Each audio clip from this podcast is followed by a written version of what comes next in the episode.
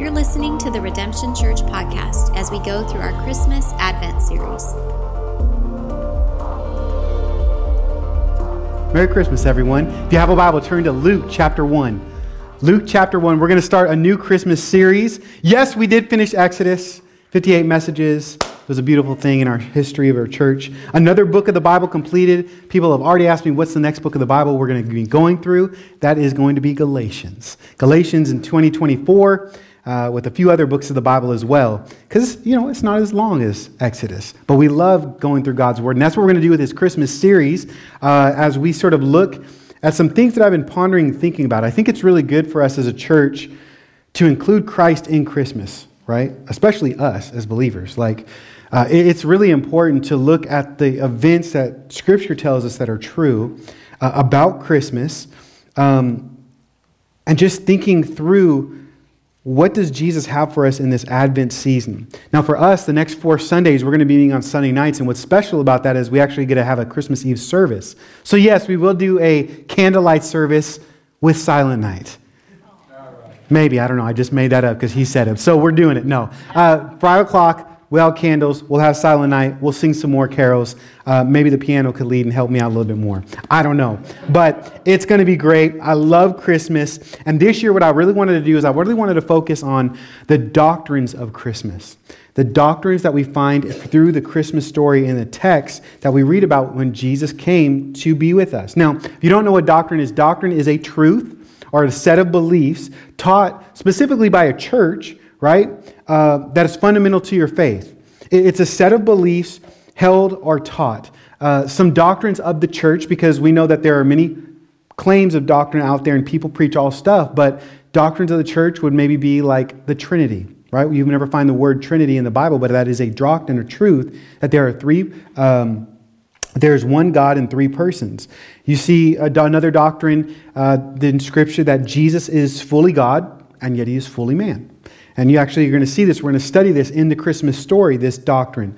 Uh, there's another doctrine we think about Advent, how Jesus came. He, he's going to come back again. We remind ourselves this when we take communion about the second coming of Jesus and how he's going to rule and reign and how the, there's hope of heaven.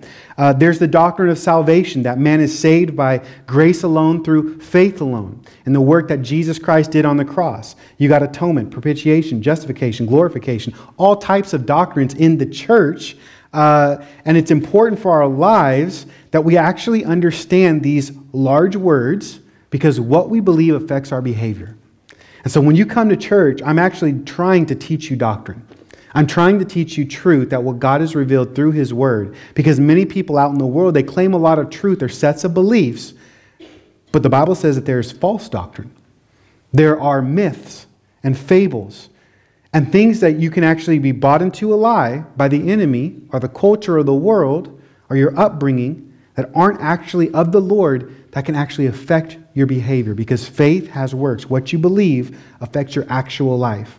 And so I hope that when you come to these Sunday services, you don't think, okay, let's just get another cute little message and let's move on. No, we're trying to impart and pray for revelation from the Spirit of God through the Word of God to His people that you would be equipped to live for the Lord based off of what He wants for you. The will of God is found in the Word of God. This is why it is important while we study it long hours and books of the Bible and come together under the authority of God's Word. In fact, Titus chapter 2, verse 1 says this. Paul would tell Titus, this elder and uh, person establishing the church, sort of a blueprint for the church in Titus. But as for you, teach what accords with sound doctrine. Sound, firm, solid because people do teach a lot of stuff out there. But the best thing we could do is build our life on Jesus, and all scripture points to Jesus, and what he says goes. And so I want to start with this in the series this, this fundamental truth that you need to know because you're about to go to school. That's what you're doing. You're, you're about to learn. We're, we study scripture, we worship God with our mind. The church is supposed to teach sound doctrine. You should be coming in here wanting me or Pastor Robin or whoever's teaching, to teach doctrine to you. Truth from God and His Word to actually affect your life and improve your life based off of what He says. Now there are many examples in scripture. Paul told Timothy, 1 Timothy 3:15, I don't have it on the screen, but he said that the church is a, a pillar and a buttress of truth. It's, it's supposed to be something where we can come and we can expect that the pastors, the elders, would preach and herald this good news that is true, and you can actually test it and apply it. And Jesus says if you apply it so much, you'll be blessed. In fact, that's one of the requirements of an elder. 1 Timothy chapter 3, they're supposed to have Christ-like character, but they're supposed to have the ability to teach. And if you actually look through that, uh, Titus chapter 1, verse 9, we're supposed to be able to combat false teaching or rebuttal it. Or it says, in everything that they may adore the doctrine of God, our Savior. Doctrine is so important for your lives. And so, as a pastor, as an elder, yes, I, I'm always thinking of doctrines. I'm always thinking of God's truth. I'm, I'm trying to be like David, who said, I'm, I'm going to meditate on your word day and night. And I have feel this great burden to teach you God's word because I want the best for you. You know, the best thing I tell people as a pastor that I can do and way, the ways I serve you all is just to be alone and be away from you. So I can study, so I can pray, so I can ask God, God, what do you want for your people? What's the prophetic word? What does this truth even mean? How, the tabernacle, wow, how am I supposed to teach that? You need time to ponder, to think, to meditate. Don't get discouraged when you hear something and you're like, wait, what? And this is why we pray to God, the Spirit of God, to teach us of Christ and to give us revelation as we come to these truths from God's Word. Because sometimes we, we may not get it, it doesn't click. We need revelation from the Holy Spirit to impart this stuff to us. What we're doing is a very spiritual thing. And so I've been thinking about doctrines and I was going through the story and I'm like, wow, there are too many doctrines in the story of the birth of Jesus. For me to just have four, I just can't do it. I'm sorry. Couldn't do it. Just, just put throwing it out there for you. But there is one doctrine that I want to hone in on, think about, and go to this month with you. It's the doctrine of the virgin birth. The virgin birth. Now, I don't think I've ever heard an entire series on just this one doctrine. That doesn't mean it's not an important doctrine. In fact, it's very important. And as I've been studying and pondering and thinking and putting together my notes, the implications are amazing for us as believers in Jesus today and why it's so significant and important. In fact, just because I haven't heard a series about it doesn't mean it's important. There's this thing called the Apostles' Creed. It gives you a lot of doctrines, and some churches actually, after every single service, my uncle's a Methodist pastor, and after every service, they actually quote this. He probably knows it by heart. I don't, so I'm going to read it and I put it on the screen for you. But if you go to any website, statement, belief, doctrinal things, this is an Orthodox Christianity view of some of the fundamental things of our faith. It says, I believe in God the Father Almighty, creator of heaven and earth, and in Jesus Christ, his only Son, our Lord, who was conceived by the Holy Spirit, born of the Virgin Mary, suffered under Pontius Pilate, was crucified, died, and was buried. He ascended into hell, and on the third day he rose again from the dead. He ascended into heaven and is seated at the right hand of God, the Father Almighty. From there he will come to judge the living and the dead. I believe in the Holy Spirit, the Holy Catholic Church, the communion of the saints, the forgiveness of sins, the resurrection of the body, and life everlasting. And everyone said, Amen. Do you see how there's many doctrines in the Bible? And it's important that we understand all of these things. So obviously you can't go through all of them all at once. Just like I don't expect you guys all to even read the Bible all in one week. You just Take one thing at a time, one book at a time, one morning at a time. The goal isn't to accomplish something when you're with the Lord. The goal is to be with God and just be present with the Lord and let Him do that work in your life. But did you notice something very important as far as the resurrection of the body uh, or the forgiveness of sins or Jesus and His only Son, our Lord? And in this, it states, born of the Virgin Mary. It's a part of our faith and it's an important doctrine. And fundamentally, it just got me thinking it'd be really fun to just do a series on the virgin birth, to talk about it, to dig deep into it. In fact, it's so important. Pastor Robin Shelley, I don't know if you know this, but he actually teaches at Lakeworth Christian School. And I was asking my kids about what they knew about the virgin birth, and they're like, oh, it's top five. Five, uh, five uh, doctrines to die for, according to Pastor Shelley over here in his class. And he not only taught both my older son Jeremiah and my younger son May this truth, but he teaches in his fundamentals faith and ninth graders this entire thing. Top five list for, for, for Dr. Shelley. It's coming. Uh, the Trinity, number one. Jesus is God. Sinless of Christ, sinlessness of Christ, the resurrection, and in there, wouldn't you know it, the virgin birth. So this, this is a pretty important subject. I did ask uh, Robin to give me all of his notes for this message, and he never did that. So if you have any questions, go to him afterwards, because I'm just shooting from the hip off of what the Lord gave me tonight, all right? So, uh, what we want to do is we want to focus on this important doctrine for this season. And I want to give you not just an ethereal sense of what the doctrine is, but how it actually implies in our life in a practical sense. Today will be like a theological study, and I actually have a lot of quotes on the screen that I will read because I thought the, the way that certain commentators articulated it was really good. And I want you to hear a lot of voices and different things like that. Um, but as we move forward and talk about this, we're going to look at the Gospels and see how this theme and this doctrine is actually woven in even when it's not explicitly there, and how significant and important it is. So, if you're taking notes like all godly people are, I'm calling this message the power of God. The power of God. So, you turn to Luke chapter 1. We're going to read verses 26 through 38. The story, or I like to call these Christmas stories in the Bible events, because they're not fables, they're real. Uh, and then um, we'll pray we'll study, we'll do the work. Verse 26 of chapter 1.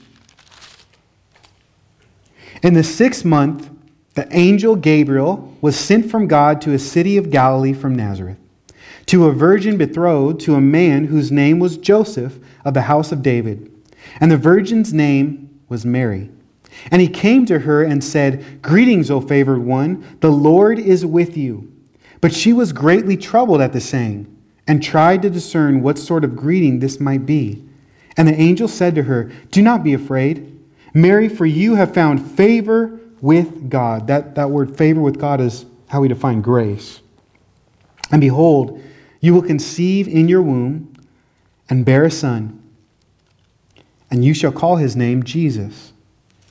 Don't you just love that name?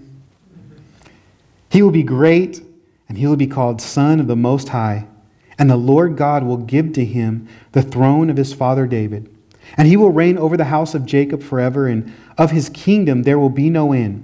And Mary said to the angel, Well, how, how will this be since I am a virgin? And the angel answered her, The Holy Spirit will come upon you, and the power of the Most High will overshadow you. Therefore, because of this, the child will be born, will be called Holy, the Son of God. And behold, your relative Elizabeth, in her old age, was also conceived, has also conceived a son, and this is the sixth month with her who was called barren.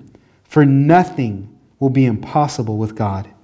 And Mary said, Behold, I am the servant of the Lord. Let it be to me according to your word. And the angel departed from her. Let's pray. God, we thank you so much that we can come in this place and to your word to find truth that you're a God that speaks. And we just pray, Lord, that you would continue to minister and speak to us today through the power of your Spirit. Lord, we need the Spirit to teach us more of Christ, to give us these truths. We pray for revelation and soft heart. I want to pray, Lord, just for Lakeworth Christian School and Robin for his class as he teaches important doctrines and truth to uh, hundreds of students yearly. Lord, that you would give him revelation, and insight, and wisdom to be able to answer questions, to be able to uh, put together outlines, especially pray for these new classes that he's teaching this year, that you would give him wisdom and discernment on what to do and how to do it. We thank you, God, that we have this opportunity as, as people of God to have confidence in truth and in your word. And so we come now humbly, Lord. We've heard this story maybe before, but yet it's a miraculous story. And your power is on display for us. Help us to know that you're a God of power of strength, of might, that nothing is impossible for you. Nothing. So, would you give us that revelation? Would you make more, much of Jesus through the words that I have to say? Thank you, Father, for meeting me this week. And thank you, God, for giving me truth and revelation. And may I articulate it well tonight to good soil. May the seed sow in our hearts be good soil and just reap a great harvest. We ask this in your name, Jesus. Amen. Well, let's just address the elephant in the room. Mary was a virgin. We got to start there. We're all adults or we're becoming adults, okay? So, Luke specifically says in this story three times the text wants us to know something about Mary, that she is a virgin. Why? Well, because typically virgins do not conceive children. That's just how it goes. That's the nature of our bodies. They can't get pregnant. A virgin is someone who hasn't had sexual intercourse with another person. This is very important for us to understand, especially as we get to other truths that people bring about this doctrine, because this is how we as humans procreate and have children. That's the natural path. And yet, the truth of this story is pretty clear. As the angel Gabriel delivers the news to Mary that you're going to have a child, she's like, No, I'm not. How is this going to be? You see it right there in the text in verse 34. She says, How will this be since I am a virgin? This, this is impossible. This doesn't happen. And so we need to make sure that we're understanding and finding ourselves. Imagine if God came into your life and said, This is going to happen. You're like, Nope. There is not one thought that that would ever happen in my mind because it is impossible. It is unnatural. It's not normal. This is miraculous. And Gabriel's like, Yeah, I know. Remember, I was, I'm an angel. I was sent from God down to heaven to you. And he actually ends something with a, a beautiful statement in verse 37. And he says, But Mary, nothing will be impossible for God. What you thought was impossible is possible. This is very important to understand. This was a miracle, a supernatural thing that took place to have Mary conceive Jesus. Now, some people and even scholars, because they want to downplay this, and some even scholars and, and commentators and even people in the faith don't really believe in the supernatural. Don't believe really that there's miracles. I mean, there's miracles on the cross and we're saved, but does God really still do miracles? And this is so important for us to understand because some people in this doctrine actually argue that that Greek word virgin is just meaning young girl. When actuality in the Greek and in Hebrew, there are feminine and male, uh, sort of like Spanish, el and la. And this is actually signifying it's a specific word for a young female virgin. A young female virgin. Now, to be clear, many people, including myself, believe Mary was young. Text sort of alludes to this where she's betrothed to David. And so scholars do come in agreement that Mary was at this time probably a teenager, probably the age that my daughter is, May, 14 or so.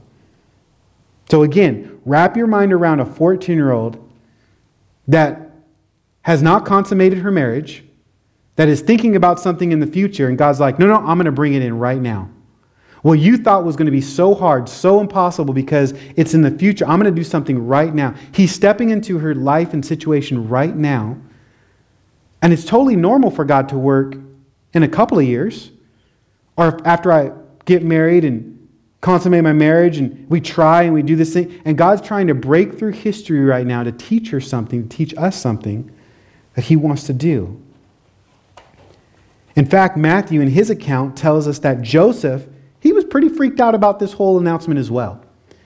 Um, one of the one Mary that he was betrothed to was going to uh, have a baby, so he said, says because he was a just man, he was going to divorce her quietly because he assumed the natural.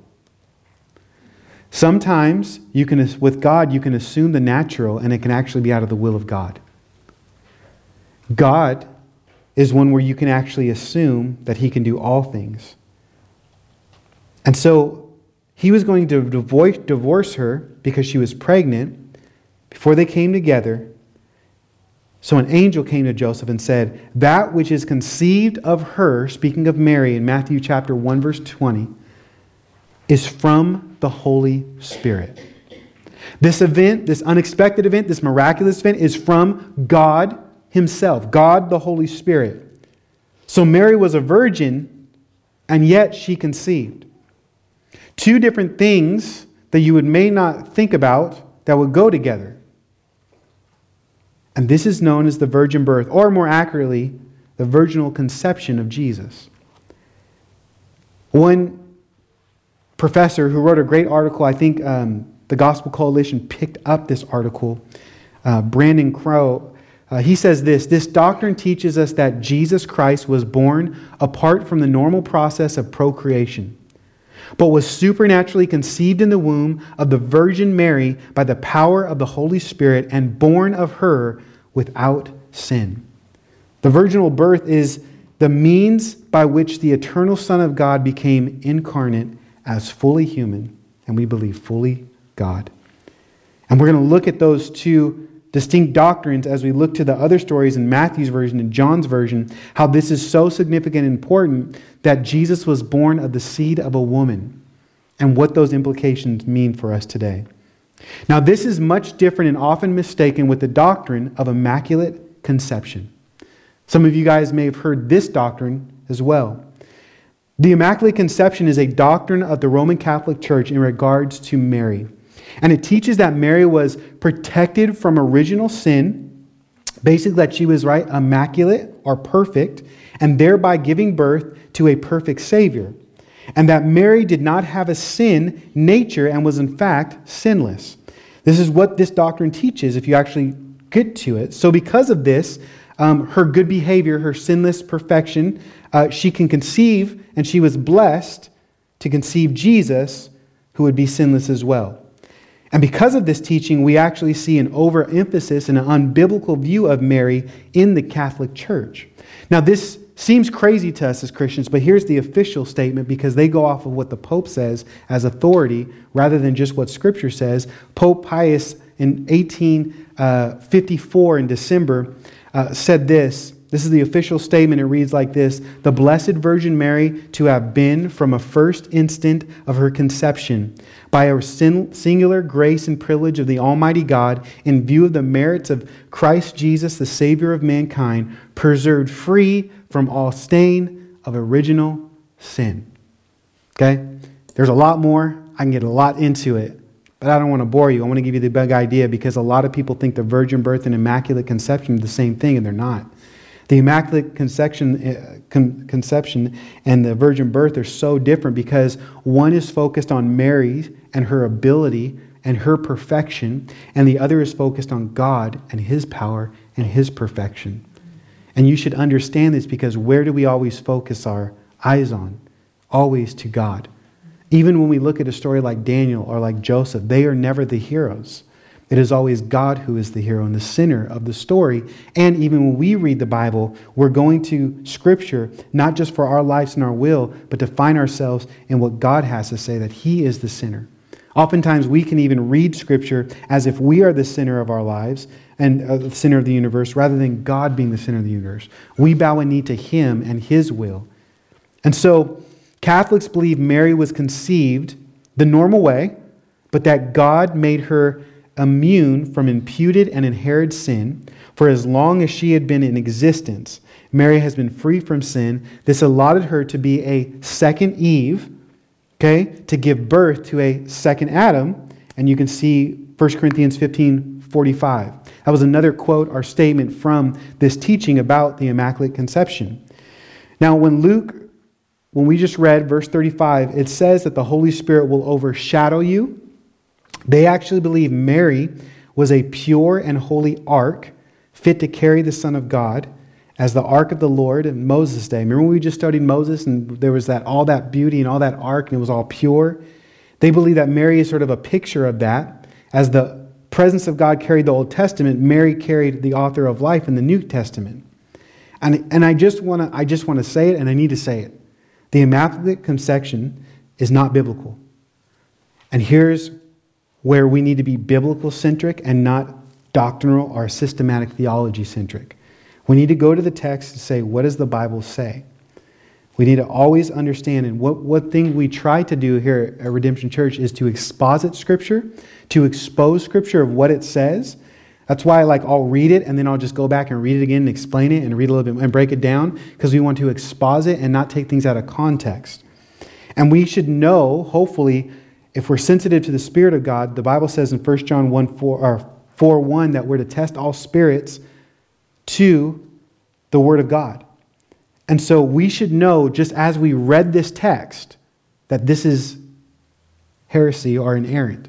This is not, this is not uh, the truth of God's Word because look at your Bibles, look at verse 28.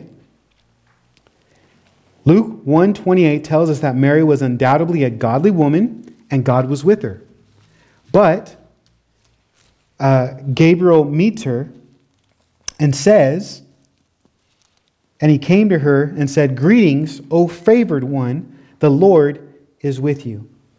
This word, favored one, could mean highly favored or favored with grace. With this doctrine, it teaches that because Mary was so good, God came to her and did a miracle and did a great work. Now, this is why I bring this up. Because a lot of us think that God will only do miracles in our lives if we are good enough and earn a miracle from God.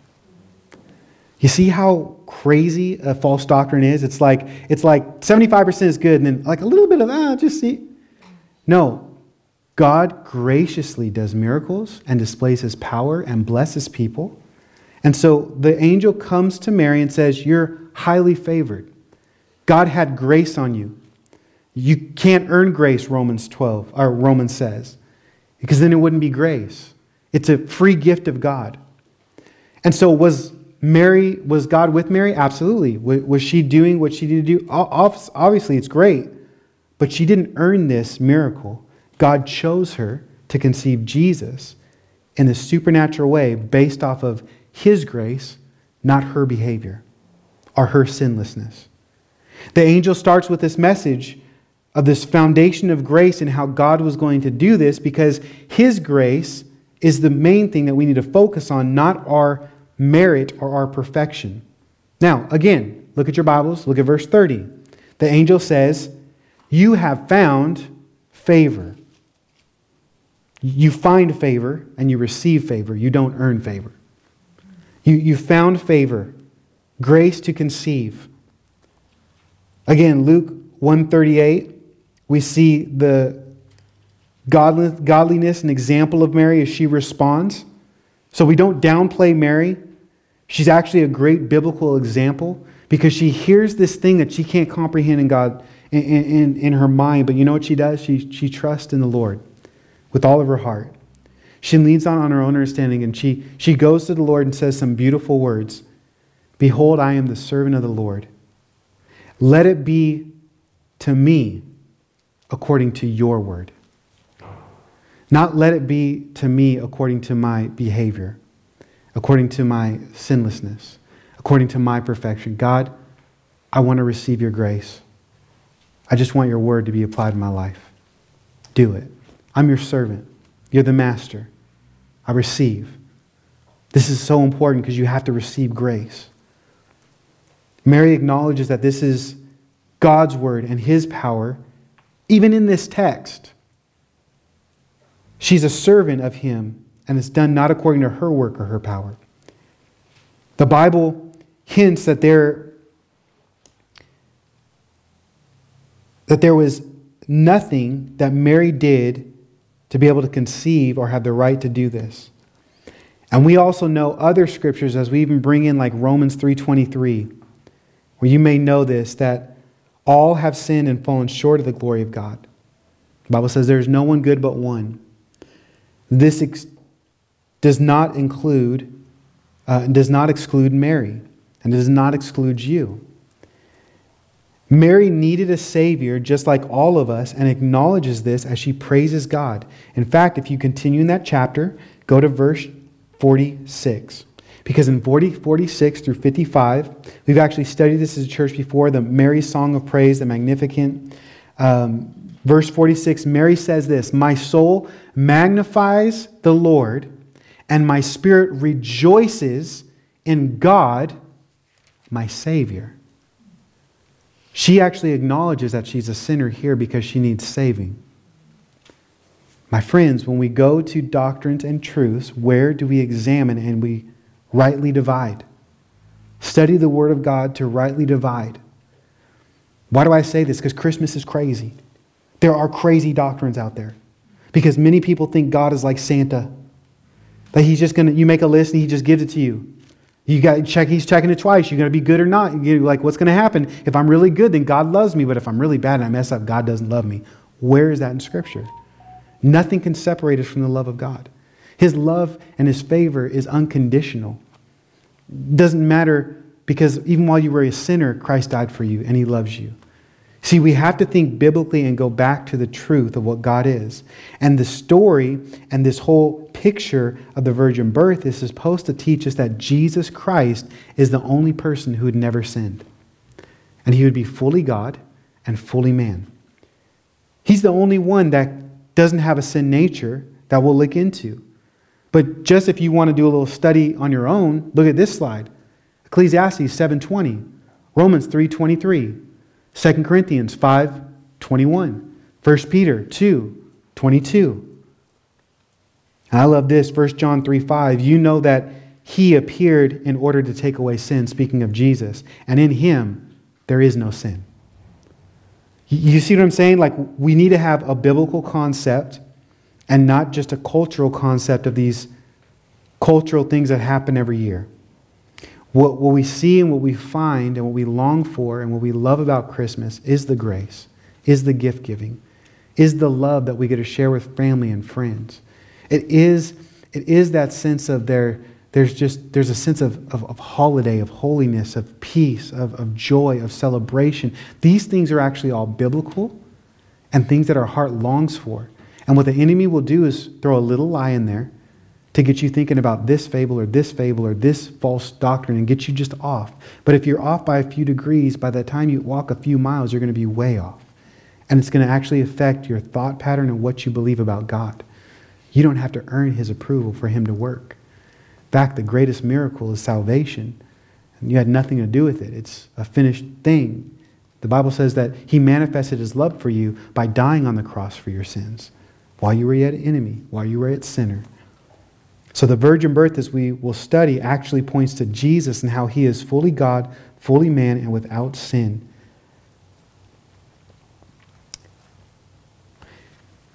And this is why false doctrine matters. This is why we have pastors, teachers, theologians, people to study these things and also learn these things in community. Because we even can get off. This is why our, we uh, say a lot, a lot of times in our community groups our final authority is God's Word. We're always bringing Scripture back into the conversation. Because if, if you think about the Immaculate Conception, you're going to idolize Mary and put her up. And what do a lot of Catholics do? They pray to Mary. But we know 1 Timothy 2 5 that says there's only one mediator between God and man, and that is the man, Christ Jesus. How did they get off? It's so clear in the Bible.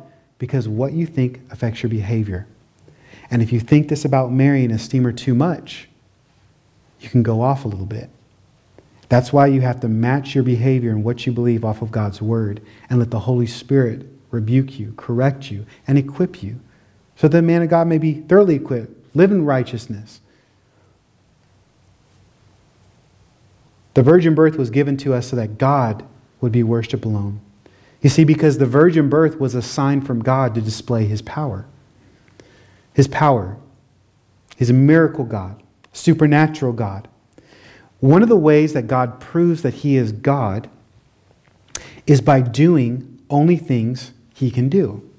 He actually reveals to us this and like through the prophets of Isaiah chapter 46, verse 9 through 10. He says, I'm going to I'm going to show some prophecy, and we know in the Christmas story there's a lot of prophecy that's foretelling of the future that actually gets fulfilled in the life of Christ.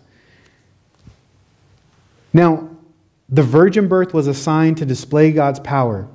In Micah chapter 5, verse 2, it says the Messiah would come from Bethlehem.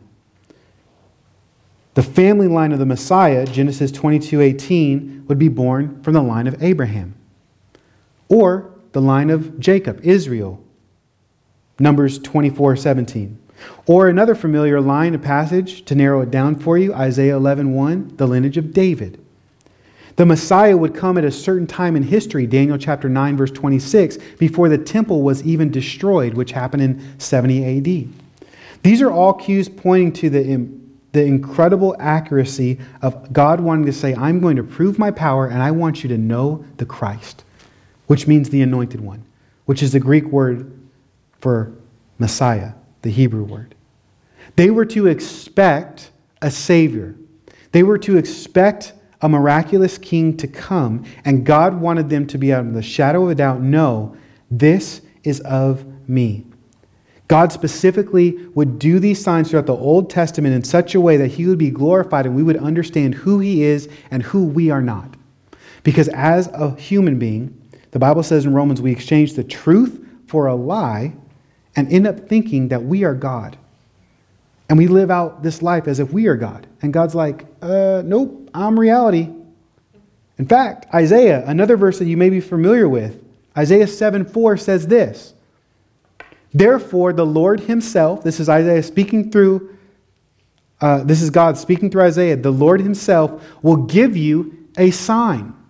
People always like, they want signs. I'm like, you realize this? Like, God loves you because He died on the cross for you. That's the greatest sign. The Bible actually says God has no problem. Tithing, sure, test me. You, you want to know my love? Look at the cross. Oh, you want to know who I am? I'll give you some prophecy and signs. He says, I myself am going to give you this sign. Behold, the virgin shall conceive and bear a son, and shall call his name Emmanuel. We look at the passage next week or the week after when we look at Matthew and his passage. This is why he actually links this verse to Jesus being born and actually quotes this scripture about the birth of Jesus because he wants you to see. He's writing to a Jewish audience saying, Do you see the sign? Do you see the miraculous? God himself says he will give us a sign of his power that saves us. The virgin shall conceive, and this is what the angel says who this son will be. In verses 32 through 33 of this story, the angel says, He shall be great and will be called the Son of the Most High. And the Lord God will give him the throne of his father, David, Isaiah 11 1. And he will reign over the house of Jacob, Numbers 24, forever. And of his kingdom there will be no end. God wants us to know that He is the one that saves, Him alone. He could only do it. He came upon Mary through the Holy Spirit. It was His empowering of Mary to conceive a child as a virgin. Gabriel tells Mary that this child will be born of her, comes by the agency of the Holy Spirit. Now, this is an interesting phrase. If you look at verse 35 of how this happens, uh, this is important for us to know. The Holy Spirit will come upon you. This is the text you see in the Bible. You know the author, Luke.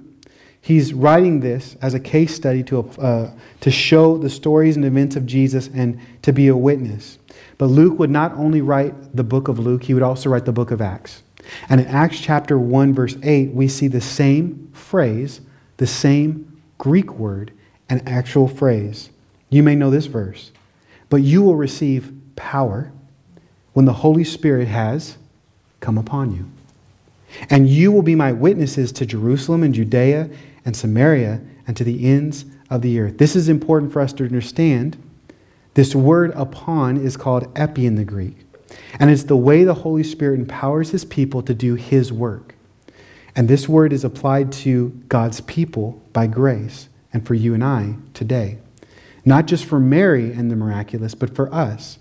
You see, the work of the Holy Spirit he has three sort of places in people's lives. He's with us in the world. It's the Greek word para.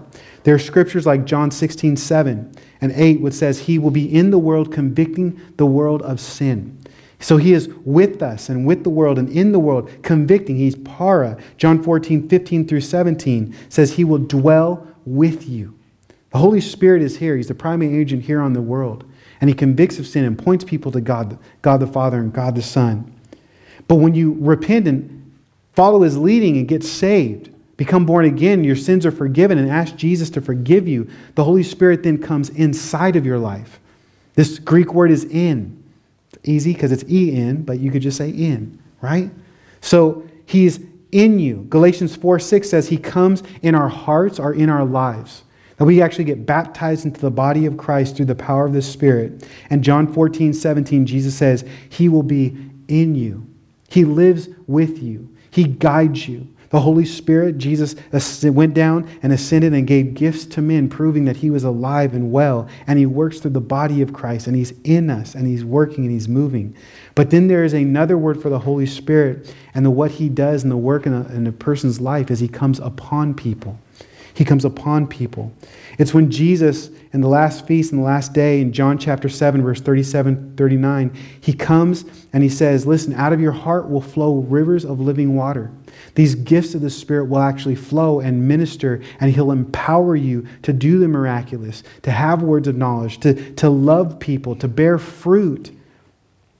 You'll have an overflow, and this will go into the world. Or what Ephesians 5 18 says, that you will be, need to be continually filled with the Spirit. Do not be filled with alcohol or be drunk, which is debauchery, but be filled with the Holy Spirit. The Holy Spirit still comes upon people. And it's interesting, I think, just how the language of this is Luke is saying the Holy Spirit, Mary, will come upon you, and this great work will happen. And now Luke, the same author, to the church and the birth of church says, hey, the Holy Spirit needs to come upon you, and then a great work will happen. There is a pattern that points to God that the Holy Spirit works in believers' lives by his grace. So much so, Jesus said, Ask, seek, knock in Luke chapter 11. You that are evil know how to give gifts to your children. Well, how much more will your Heavenly Father give the Holy Spirit for those who ask and receive? If we want to do the miraculous, if we want to make kingdom impact and do things that glorify God in this world to affect other people, how do you think the Christian today is supposed to do it? Is it based off of our own efforts? No, favored ones. It's based off the Holy Spirit coming upon you, based you receiving the Holy Spirit, receiving God's grace to do the work. This is what He wants for His people. You see, some have the false idea that, the, that God, the Holy Spirit, actually had sexual intimacy with Mary. And this is how she conceived, because that's how you conceive. So God actually became a man or he did something weird. And you may think, well, no, that's, that's like just ancient Greek mythology. That's not today. Actually, Mormons have a hue and a sense of this that God became a man, had sexual relations, and they actually teach this about the virgin birth. This is not the case as Luke 135 continues to go on says the Holy Spirit will come upon you and the power of the most high will overshadow you. He, Luke is trying to make sure and clear that is the power of God that enabled Mary to conceive Jesus. It was a supernatural thing, not through the means of a normal procreation. One commentator said this When Mary asked, How could how should uh, when mary asked how she could give birth as a virgin the angel replied that the power of god would overshadow her by meaning the creator would create a child inside of her much as he created the first man in the garden, just as Adam had no human father, nor would Christ have a human father, but would be created out of the womb of Mary by God. And this is important because remember, God wanted to display his power through the virgin birth, that he alone could do wondrous things. Remember that message when Jason came here and said that? He taught a whole message, that only God alone that could only do wondrous things. And this is important for us today to know and embrace because if we're not careful and we do great things for the Lord, even by the power of His Spirit, we can actually take glory thinking it's not God's Spirit working in us. And we can think it's our own efforts and try to receive that glory. The virgin birth teaches us this God does miracles and works supernaturally. God does miracles and works supernaturally. Now, did you notice in this story it started at the sixth month? At the sixth month. The sixth month, what is that? Well, it's Elizabeth's sixth month, Mary's older relative that was pregnant. Luke chapter 1, if you actually read the entire story, it states, it starts with Zachariah and Elizabeth, these char- characters, and Elizabeth is barren and she can't have any, uh, any children. She's not able to have a baby because of her old age, verse 18 says. And now God sends Gabriel, the same angel he sends to Mary, to Zechariah and says, Hey, I'm going to do something amazing. You're going to conceive a child with your wife. It's a miracle. And this is like how God would open Sarah and Abraham's womb in Genesis chapter 11, verse 30. They were super old. I mean, older than all of us. And yet they're still having babies. Like Isaac came. It was incredible. God actually does this throughout Scripture. He does this on purpose. Again, why is the virgin birth important? It displays God's power.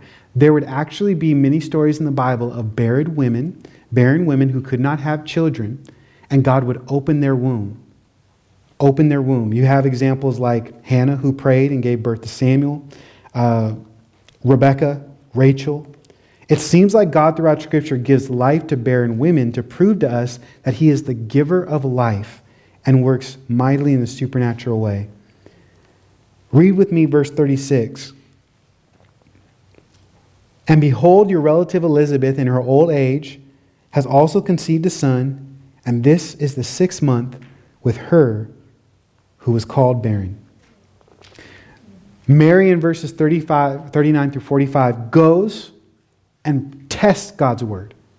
It's okay to test God. You don't even have to defend God, He could defend Himself.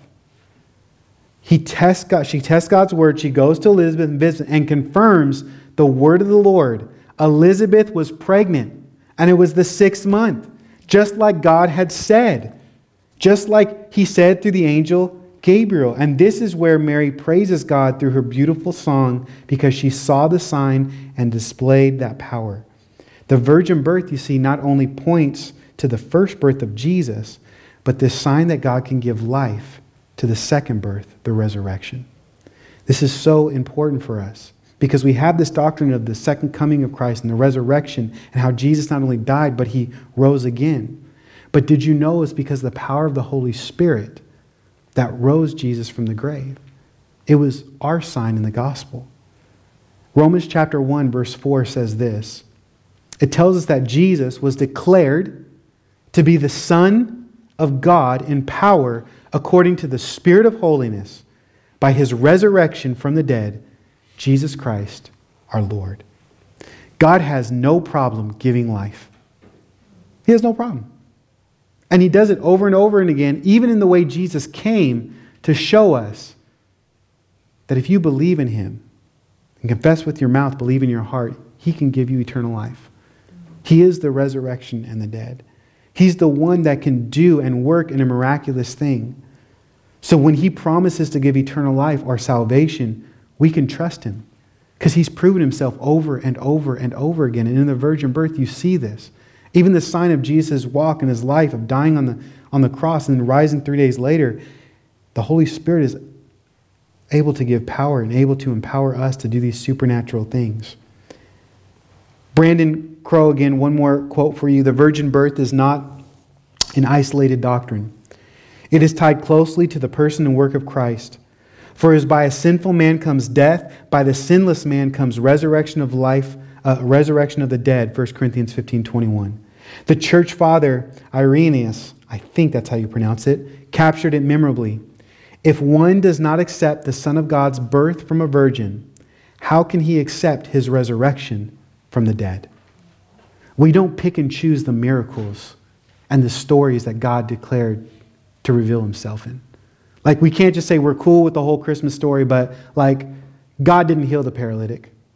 He, he, didn't, he didn't loosen the eyes that, that person to speak. He, didn't, he does this and he does this. You know how often we as Christians put God in a box? Like, well, sure, God could work in, in the people in the Bible, but not today. Or, or he could do this or he could do that. We actually equate miracles based off how hard they are, and it builds our faith. Like, it's super easy for God to just, like, you know, give me 10 bucks. Answer that prayer. But, but can He give me 10,000? What does it matter to God? What does it matter to God if He heals your arm or He heals your whole body? Is He still not healer? You see, sometimes we dumb down the miracles and the power of God because we're not thinking biblically and we just pick and choose, and we have no right to do that. God is proving to us, I have power. I have power. So let's land this plane for today. I told you it's not today is not like an exposit. I'm just going through scripture. I want to I want to really dig in, and this is the last point that I, I want to get from this text.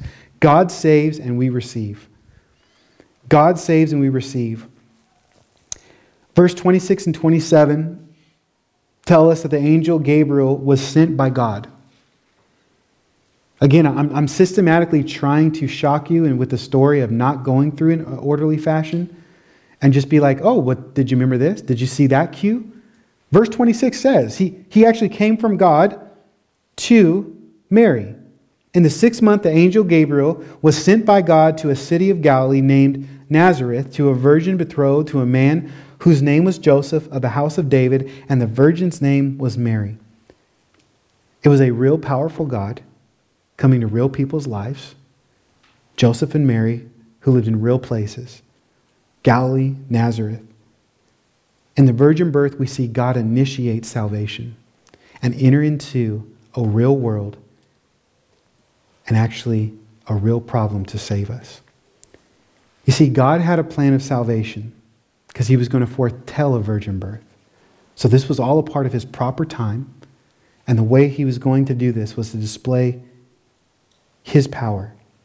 We not only have Isaiah 7:14, but as soon as sin entered into humanity, Genesis 3:15 gives us a picture of this virgin birth. And I will put and I will put enmity between you and the woman, and between your seed or offspring and her seed. Now, typically, women don't have seed, but he shall bruise your head, uh, and you will bruise his heel. As soon as sin entered in, God had a specific plan of salvation that he initiated, that he prophesied, that he would do. He's entering their space. Mary wasn't looking for it, she didn't deserve it. He's now giving grace. Before the virgin birth and the incarnation of the Son of God, humanity tried to bring lasting salvation but failed over and over and over again. And that's the, this big arching overlined story of the Old Testament when God gives the law and says, okay, you think you can do it? Here are my rules. This is my perfection. The Bible says that the law reveals that we are sinners, that we cannot be perfect. God wanted to prove to us that we could not save ourselves. So, Galatians chapter 4, verse 4 through 5, Paul says, But whom, but when the fullness of time had come, God sent forth his Son, born of a woman, born under the law, to redeem that who were under the law so that we might receive adoptions as sons. God's perfect plan was to be worked out in such a powerful way that we would know it was Him and not our own human attempts or efforts, aka grace and not works. In the virgin birth, there is this great contrast of God's power with the weakness and powerlessness of human beings trying to save themselves. They weren't even trying, they couldn't even earn it. They were just doing their thing, living their life. And God said, It's not okay. I'm entering your space. Listen to this. This quote from a commentary put it well. The virgin birth of Jesus is an example of God's gracious work on our behalf. God took the initiative. Mary was not looking to become pregnant, it was all God's idea. Joseph had no role in the conception, his body was not involved. So the power had to come from God. And in a similar way, our salvation is based solely on God's initiative and God's power. We did nothing to earn our salvation, but we rely on God's power because God saves and we receive. All Mary could do is accept or reject God's word in that moment. And she says, Behold, I am a servant of God. Let it be done to me according to your word, your plan, your grace. And so too with us. All we can do is accept the powerful work that God has given means to salvation and accept it or reject it. Not our own efforts, not our own ability, but we could only be saved by grace through faith, trusting that Jesus alone can save. So if you confess with your mouth that Jesus is Lord and believe in your heart that God raised him from the dead, you will be saved. You can receive salvation because God saves and we can receive. And so may we receive God's powerful work of salvation and be like Mary who said, Let it be to me according to your word. The virgin birth teaches us that God is powerful to give salvation and that He is the one who saves, and we receive by grace. Let's pray. Jesus, I thank you so much for just this time and study together. I thank you, Lord, that your truth is heavy and sometimes it's even hard to study. I pray, Lord, that it wasn't too scattered or, or that your spirit taught us and what we needed to hear. And we want to come to you and be a people that respond. And this is why we come tonight, Lord. You even drew us here tonight. You knew before the foundations of the earth that we would be here in this moment. And we want to respond by praising you. Matter of fact, you say when we come together, we're to respond and receive communion and grace and trust what you said goes. That you're a wonderful God, a great counselor, that you are the God most high and that can save. And Jesus, you didn't just remain a baby, but you lived a life that we couldn't live. You came according to Scripture, but you died according to Scripture. And your word says you rose according to Scripture. May we accept your word that you are a powerful, supernatural, miracle making God. May we receive it for our salvation today, but may we receive it for our sustainability. May you come upon us, God. Epi. May we be overflowed from the inside out, transformed by the power of the Holy Spirit. We ask God to be filled once again. As we remember your grace and all that you have for us, we want to receive all that you have for us. We bless you and we thank you, God, for wanting to have a relationship with us, for initiating. We thank you for your grace. And we trust, Lord, that in this season of Advent, you're going to continue to teach us the significance of this beautiful truth that you're Emmanuel, God with us. In your name we pray. Amen. This is Pastor Daniel Williams with Redemption Church. Thank you so much for listening to this message. You can subscribe to this podcast via iTunes, Google Play, or YouTube so you never miss a message. The mission of Redemption Church is to pursue and to proclaim Jesus, and we would love to have you partner with us. Feel free to share these messages with your family and friends. And also, if you'd like to donate to the ministry, go to redemptiondb.com. God bless you.